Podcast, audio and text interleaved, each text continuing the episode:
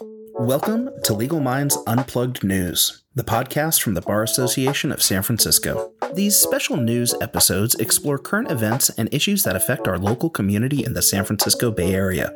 I'm your host, David Coy. On March 5th, millions of California voters will decide which candidates will represent their political party in the local, state, and national November elections. In addition, voters will decide on statewide Proposition 1. Here in San Francisco, voters will decide on seven propositions, political party county central committees, and Superior Court judge seats 1 and 13. Today, we have two conversations one exploring San Francisco ballot measure Proposition E, and another addressing what to consider when voting for a judge. First, we speak with Teresa Johnson, the 2024 board president of the Bar Association of San Francisco and the Justice and Diversity Center. Proposition E is sponsored by Mayor London Breed and proposes an amalgam of changes to San Francisco Police Department policies and procedures, such as administrative processes, police commission powers, the police's use of surveillance technology, and pursuit rules. So let's just start with the first question here. And what is Prop E? So, Prop E is a proposition that's on the ballot for the March election here in San Francisco uh, and it's focused on changing in police policing procedures. And the essentially, it's going to implement various changes in policing policy and would reduce mandatory reporting requirements by the police officers, remove safeguards for vehicle pursuits, and permit greater surveillance. Take away safeguards on limiting uh, the use of surveillance technologies in the city. It would also include a an additional community engagement requirement that would require that there are more community meetings in connection with policy decisions by the police commission. So uh, there's a story behind every proposition, and uh, what is the story? Kind of behind what is driving Proposition E um, as it was sponsored by Mayor Breed? As you've noted, it is a proposition that's put on the ballot by the mayor. It's being positioned as a proposition to foster and increase greater protections for public safety. And I think in the current climate, given all of the concerns in the city and understandable concerns around public safety, the the drive for this ballot measure is around trying to find ways for the city and for the police department to have ways to to protect the public more effectively. And from the Bar Association standpoint, those are incredibly important goals. The Bar Association is very committed to protecting public safety. That's a that's a pillar of our work. In thinking about Proposition E, though, we do have concerns about the way that that is implemented because it seems that certain elements of it are actually likely to have the opposite effect and be more dangerous for public safety, as well as presenting some other concerns in exist in connection with existing legal requirements on the city and existing processes that are in place and embodied in various city ordinances. And so um, that leads us to our next question of because there are when we look at policies passing there is at 20000 feet and the ground level. And so let's start at 20000 feet. What are the implications for the city if prop e passes? So prop e embodies basically four big changes and it's a it's a very comprehensive and uh, and fairly dense new statute. So the first big change is that it will reduce reporting by police in connection with various things, including use of force incidents. The PROPI will also limit the ability, the the amount of time that police officers spend on administrative tasks to not more than 20% of their time. The second big change in PROPI is that it's going to remove some safeguards regarding the use of vehicle pursuit. In other words, high speed car chases through the city. The third thing in Prop E is that it's going to eliminate existing protections and checks and balances on the use of surveillance technologies uh, such as drones and cameras. And the fourth thing is that it's going to in- institute additional community engagement requirements that are effectively duplicative of existing community engagement procedures that are already in place. one of the greatest challenges for a city, any government really, uh, is how does a policy actually translate to the impacts of the everyday lives of citizens? And so, what are the individuals for, um, or what are the implications for individuals if Prop E passes? Because not only, I, I think to myself, I don't live in San Francisco, but I work in San Francisco, and if I come visit in San Francisco, uh, that policy change is going to affect me, especially if they are uh, using uh, the use of face scanning technology or AI to um, monitor certain areas of the city. In terms of the effect on individuals, there are going to be a number of different points. You mentioned the effect of, of surveillance technologies, which Prop E would expand and permit. So effectively, the Prop E would allow for the police department to undertake surveillance technologies through cameras and drones and public monitoring. Uh, this would also limit the ability of the Board of Supervisors by instituting supermajority requirements for changes to the law. So it essentially limits the ability of the Board of Supervisors to be able to restrict or modify the surveillance technologies that that would be permitted under Prop E. So that sort of thing one. So the key implication for individuals in the city is with respect to the uh, broader ability for the police to undertake vehicle pursuits. We're concerned about removing guardrails on vehicle pursuits because it's going to imperil public safety. Having greater flexibility for the police to undertake a, a high speed car chase is is going to be um, present challenges to public safety. We understand from uh, data that the police vehicle pursuits can result in injury or even fatalities, and the U.S. Department of Justice recommends restricting police pursuits as a way to prevent these kinds of casualties. So that's the one key element of the change in Prop E that would you'd experience as an individual.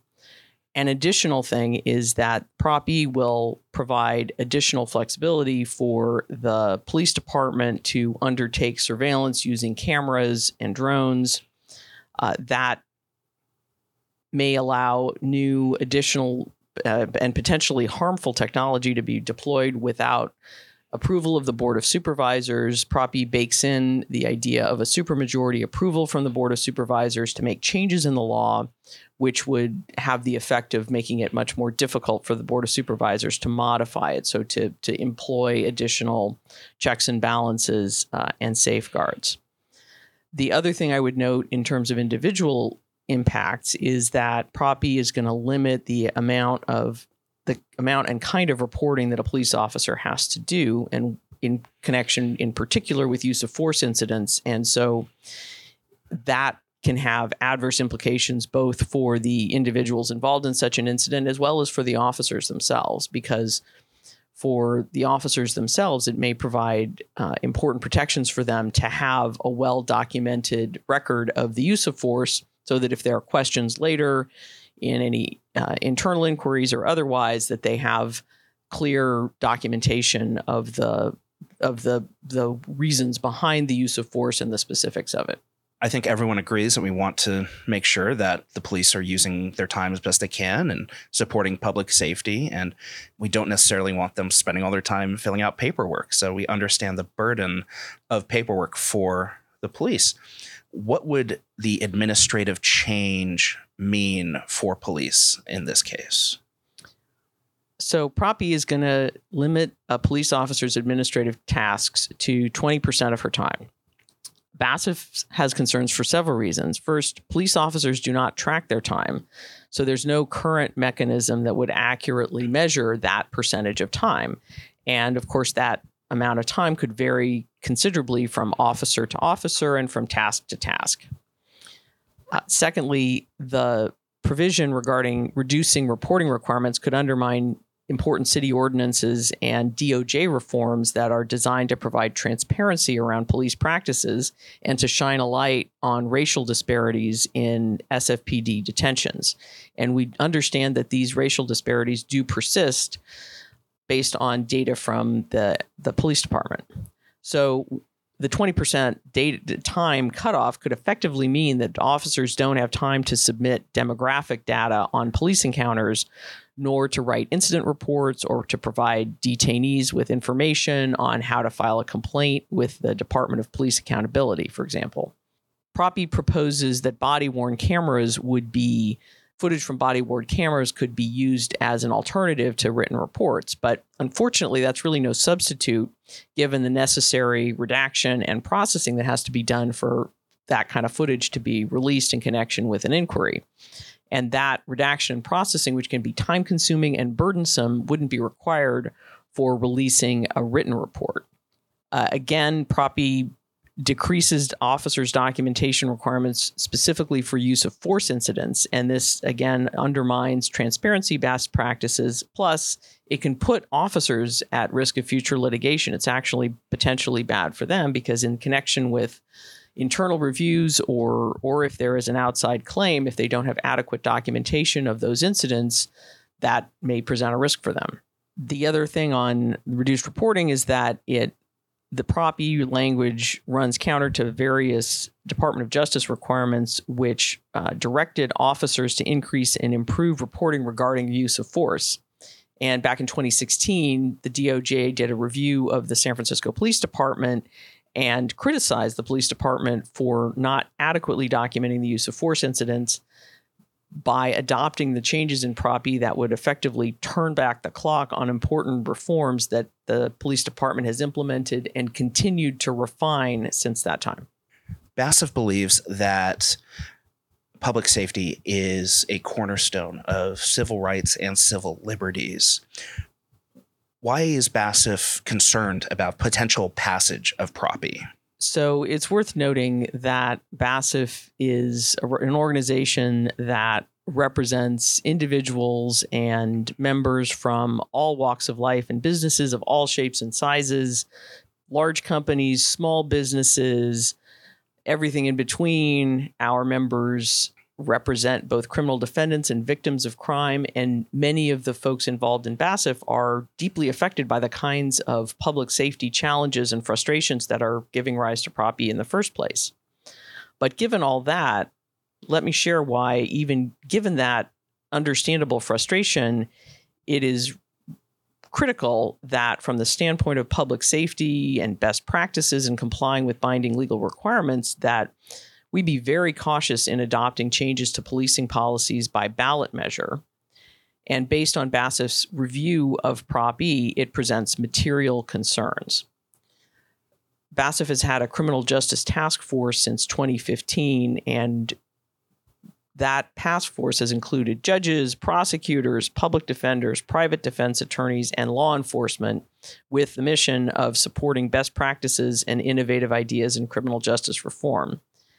The task force has worked hand in hand with the police department and also with the police commission in the interest of public safety and effective policing, looking at best practices from other jurisdictions, other policing organizations, etc. And our, the history of work and collaboration on these issues, especially through the task force, I think has given us a very keen sense of appreciation for the complexity of policing. Policing and policy development are highly regulated under not only the state const- uh, not only the federal constitution, state law, DOJ recommendations that bind the city and city ordinances. And with that lens in mind, we're concerned that adopting police policies at the ballot box rather than through the informed and expert lens of policing uh, of the police department and the police commission is inconsistent with best practice. And some of the policy changes that are outlined in Prop E, notably removing safeguards on police pursuit, may actually increase risks to public safety rather than the other way around, given that the data shows that police pursuits can result in casualties and even fatalities. Terry, thank you so much for uh, sharing BASF's thoughts on uh, Proposition E. Proposition E will be voted on by San Francisco voters on March 3rd as part of the California primary. Our second conversation is with Mary McNamara, who leads BASF's Independent of the Judiciary Committee. The committee seeks to empower the public with information to help voters have a greater understanding of what to consider in judicial elections. Mary was the 2022 board president of the Bar Association of San Francisco and the Justice and Diversity Center. One thing to note BASIF has a second committee that vets judicial candidates and provides ratings, not endorsements. Staff and leadership of the Bar Association of San Francisco are walled off from this process. The ratings of the Judicial Committee were published on January 29th. For seat 1, the committee rated Judge Michael Begert well qualified. For seat 13, the committee rated Judge Patrick Thompson well qualified. Challengers Albert Zecher and Jean Roland did not respond to our request to participate. This is the first time in at least 15 years an incumbent or challenger has not participated in the judicial evaluation process. Today, we're speaking with Mary McNamara, 2022 BASF and JDC president. And uh, this year, she is the chair of the Independence of the, the Judiciary Committee for BASF. And Mary, can you go ahead and tell us about the IOJ? Good morning, David. Yes, uh, the IOJ was formed um, uh, many years ago by the Bar Association to um, deal with questions that might compromise judicial independence in uh, San Francisco. Examples would be uh, criticisms of particular rulings by particular judges, potentially not getting the facts right, for example. And the Bar Association decided to step in, form a committee to assist the public's understanding of the facts of the situation. And back in, in those days, uh, the canons of judicial ethics which are the rules that govern judges and their ability to respond, were very restrictive. And the judge simply couldn't uh, make a response herself. Uh, and that led to uh, an imbalance of information to the public. So that was the original thought behind the independence of the Judiciary Committee. And in more recent times, we've had a series of uh, election challenges now to sitting judges. And so we have um, uh, essentially updated our mandate to uh, educate the public on what kinds of things the public ought to look for in a at a judge and to, to educate the public on what sorts of issues judges tackle and what they can't tackle things like that that's great because certainly um, i have found myself looking at a ballot and seeing judges from across the state uh, that I have to vote on and thinking, well, I don't know. Eh, that's really, and so I'm just so glad we're able to do this because uh, we it's a bit of a mystery sometimes what you look for in a judge when voting for them. It's such a good point. And so, uh, what are just, um, I think to start, what are some of the characteristics that you look for when um, uh, evaluating a judge? Um, it, it's a great question, David, because I think there's massive confusion. And I think the um, judiciary is one of the most mysterious branches of government to uh, most people. And I will say, I, I, know all the lawyers listening to this will understand and agree that they get frantic calls on the day that people are filling out the ballot and they say, What the heck do I do with this? Um, I think the best starting point in evaluating a judge and deciding how to vote is in the uh, results of the vetting processes that various bar associations do. Our bar association, Bar Association of San Francisco, uh, has a judiciary committee. It's different from the one I chair. Uh, that judiciary committee, um, its sole purpose is to vet judges, including sitting judges, who are in contested elections or who are up for appointment by the government. Uh, I'm sorry, the governor. Um, and the uh, the essentially the categories that the bar association looks for are the following. Uh, a candidate's integrity a candidate's overall judgment uh, a candidate's intellectual capacity to do the job a candidate's legal experience and expertise a candidate's professional ability a candidate's industry or level of hardworkiness, so to speak, um, judicial temperament, very important, decisiveness, ability to uh, transcend personal biases, which I think is one of the great hallmarks of an independent judiciary the ability to step outside of what one might feel oneself, decide the case on the facts and the law, and without fear or favor. And then the the other um, uh, factor is uh, the level of community respect the candidate enjoys. And I can tell you a little bit about the vetting process if you'd like me to continue in that vein. Yes, please. Okay, so um, the vetting process is a very intensive one. Uh, people on the Bar Association Judiciary Committee um, get a, a, essentially a form that the candidate or the sitting judge fills out. Um, that form will discuss uh, in as much detail as possible and for quite a number of years back, all of the cases, uh, these are litigation cases in court, uh, that the judge or the candidate has handled, who the parties were, who the prosecutor was in criminal cases, who the lawyers were on each side in civil cases, identifying them by name and contact numbers, and also including some references. And the Judiciary Committee then appoints people to do the vetting process and they telephone and contact all the people mentioned in these documents.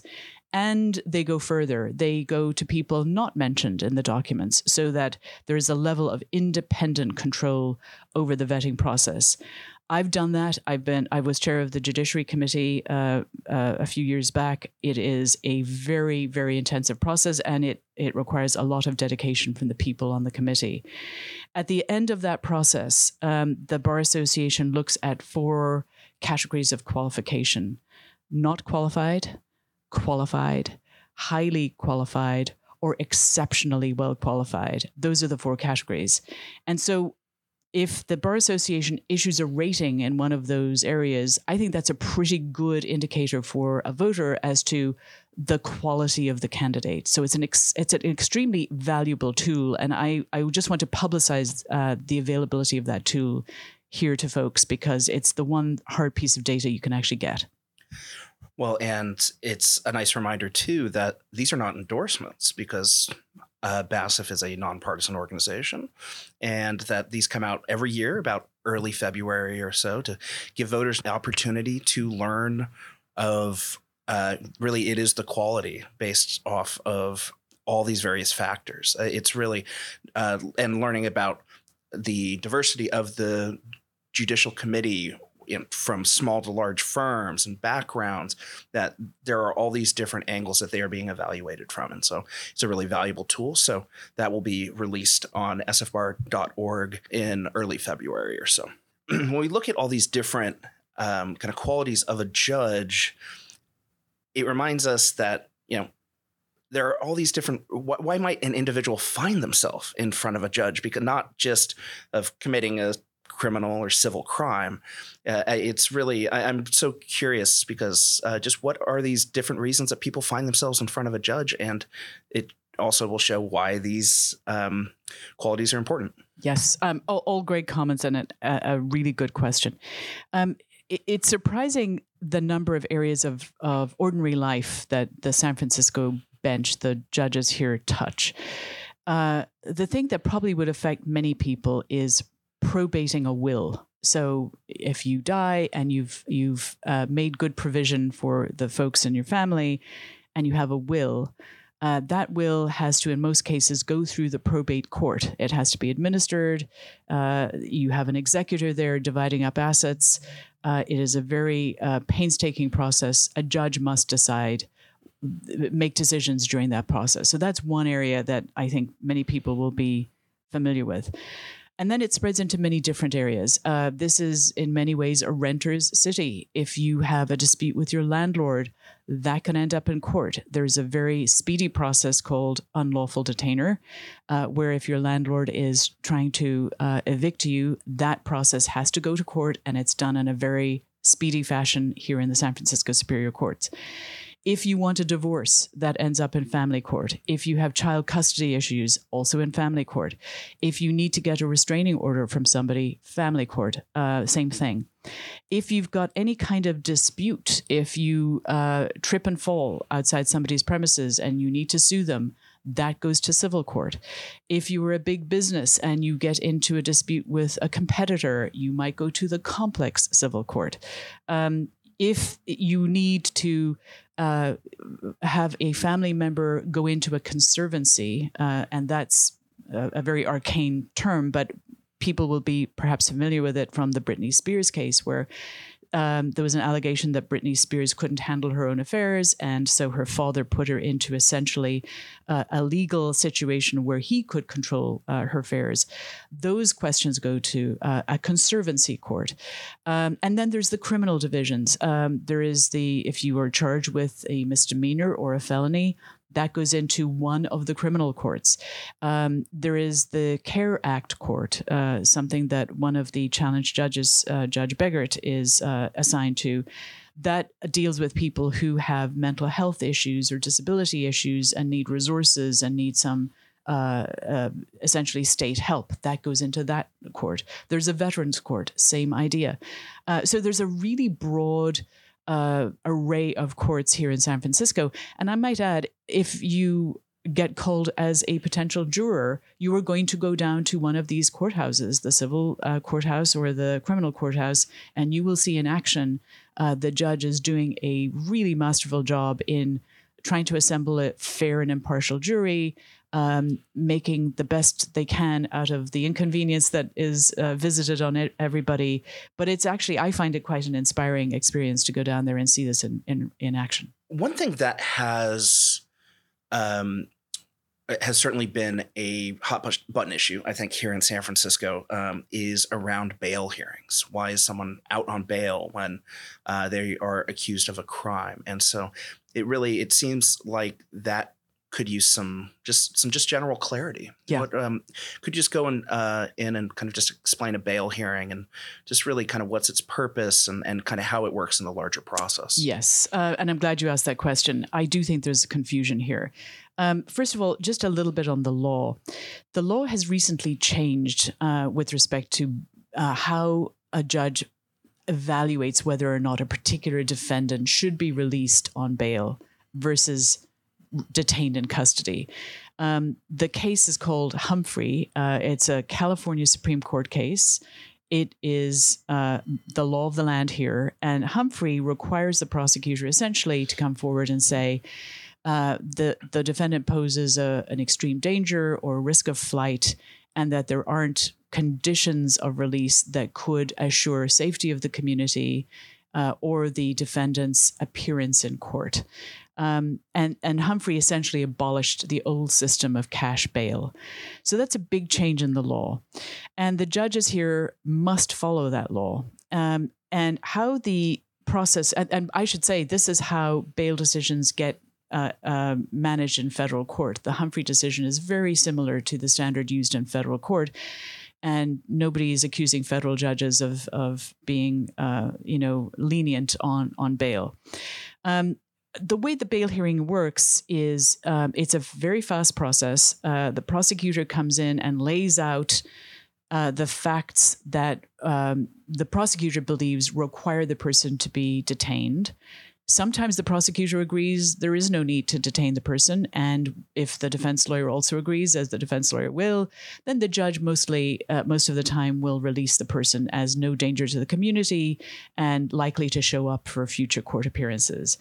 But if there is a contested hearing where the prosecutor is asking for uh, the defendant to remain in jail and the defense lawyer is saying, no, please release my client, then the Humphrey decision comes into play. And the prosecutor must lay out a case for why it is that the person must be detained. And that requires uh, a proffer of evidence, meaning the prosecutor explains to the judge what the facts are uh, in an effort to convince the judge. And then the defense lawyer argues the other side. And then the judge's job is to evaluate both presentations and come to a decision. So it it is a very um, good example of how our system actually works well. We are in an adversarial system where the judge is a neutral party and must decide which of these two arguments is the better argument under the facts or the law. And sometimes the judge disagrees with both and says, well, I'm not going to release the person without any conditions, defense lawyer. I'm going to impose drug treatment or I'm going to impose some sort of uh, restraint like electronic monitoring, that kind of thing.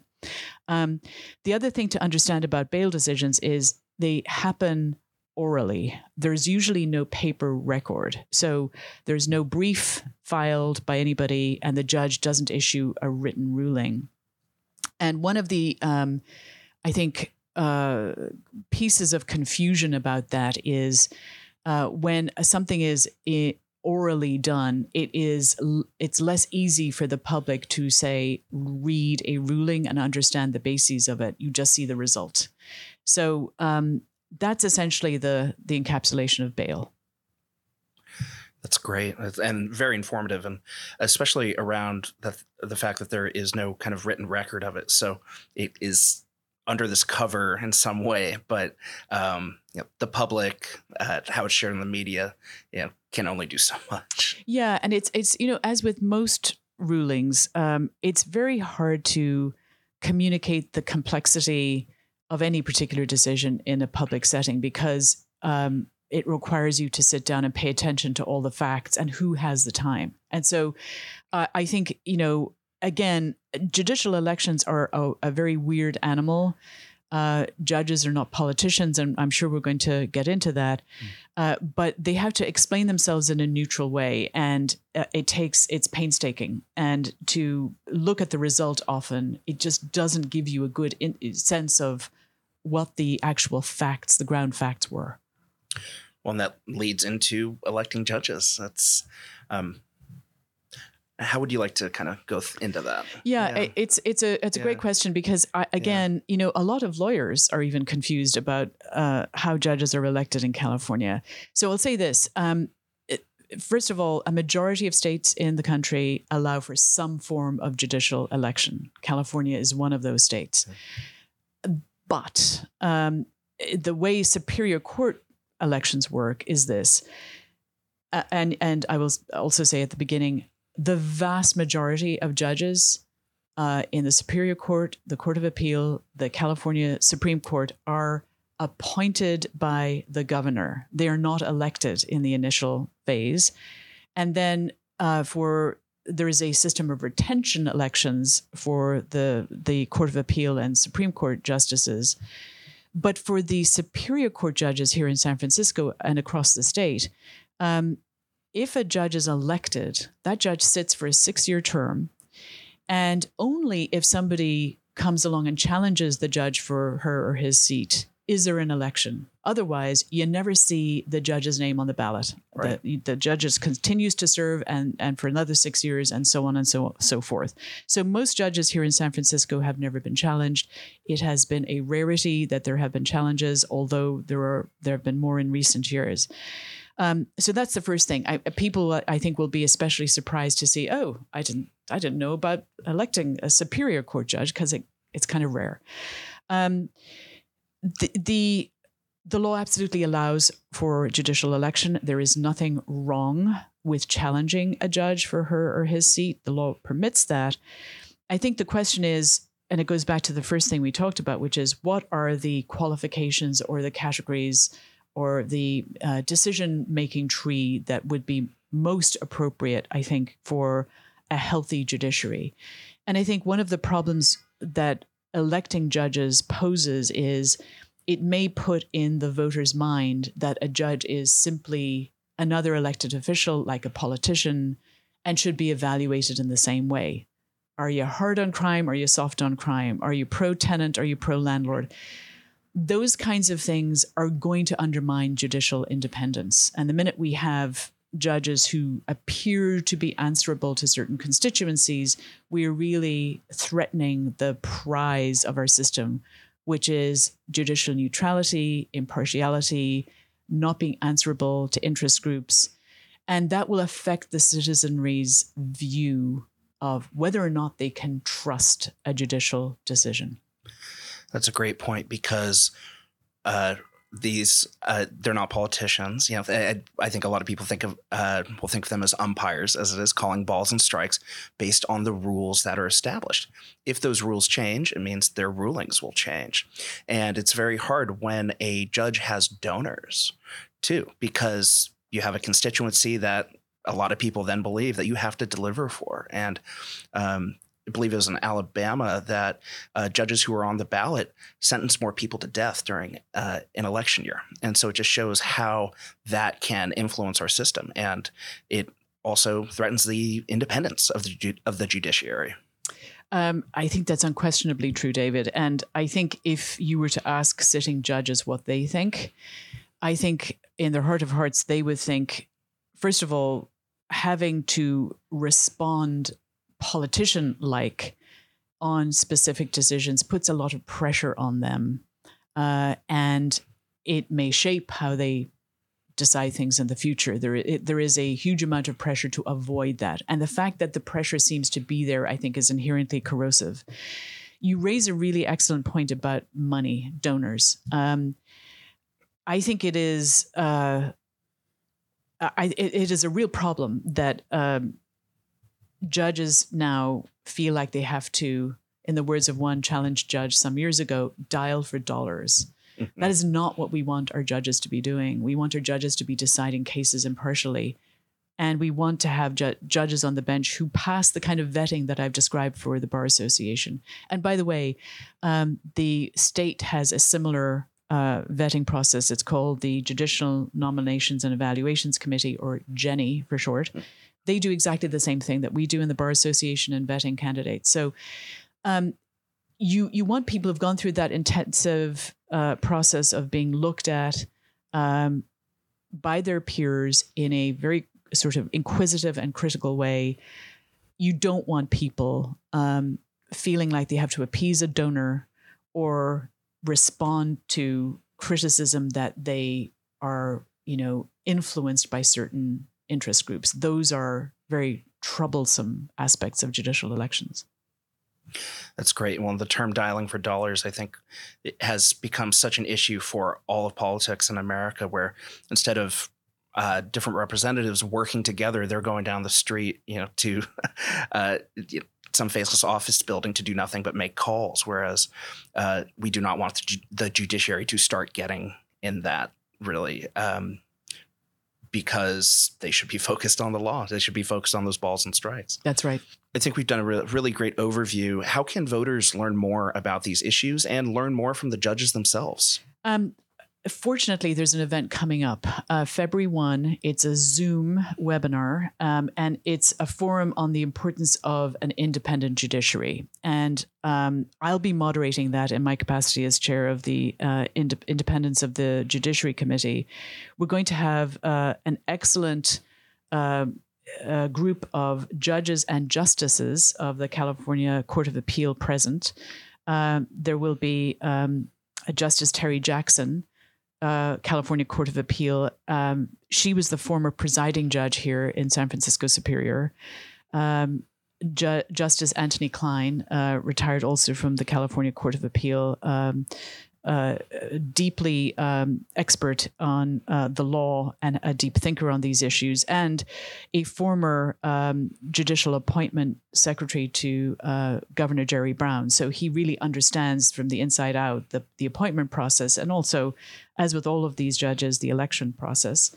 Uh, judge LaDoris Cordell, who um, was a Superior Court judge in Santa Clara County, uh, Judge Lillian Sing, uh, Superior Court judge in San Francisco, Judge Julie Tang, same San Francisco, um, and Judge Erica Yew, who's also a Superior Court judge in Santa Clara County. And um, the judges, I think, will be able to explain in more detail than I um, how, for example, the assignment process works in San Francisco, if you are newly appointed or newly elected as a judge, where are you likely to be? Um, and uh, the I think they will explain how they feel about uh, you know judicial elections and the pressures that come with having to raise a lot of money um, and what uh, if anything, they're allowed to say in response to criticism, and we can we can cover that too. Uh, I think it'll be a very lively debate. Uh, it is being co-sponsored by the League of Women Voters and uh, ourselves at the Bar Association. And um, this podcast will be coming out around then. So uh, if you're listening to this after February 1st, we'll make sure a recording of the webinar is available um, on sfbar.org and our social media channels on Facebook, um, X, formerly known as Twitter, and LinkedIn. And you can sign up for it in real time at Eventbrite. Mary, thank you so much for your time today. Mary McNamara was the 2022 uh, board president of the Bar Association of San Francisco and the Justice and Diversity Center. She is chairing the Independence of the Judiciary Committee for the 2024 uh, March 3rd election uh, that will be taking place here in San Francisco. Mary, thank you so much for your time today. Thank you, David. Pleasure. Thank you to Terry and Mary for sharing this crucial information that will affect all San Franciscans people who work in the city, and visitors from around the world. We would like to thank our Leader Circle firms for their support of BASF. The Leader Circle is a select group of law firms that have chosen to support the Bar Association of San Francisco through office wide BASF membership. By supporting BASF's Leader Circle, law firms and managing partners gain unique opportunities to develop attorneys build brand awareness, and connect with other influential legal leaders in San Francisco. You can learn more about becoming a Leader Circle firm and BASF membership at sfbar.org backslash membership.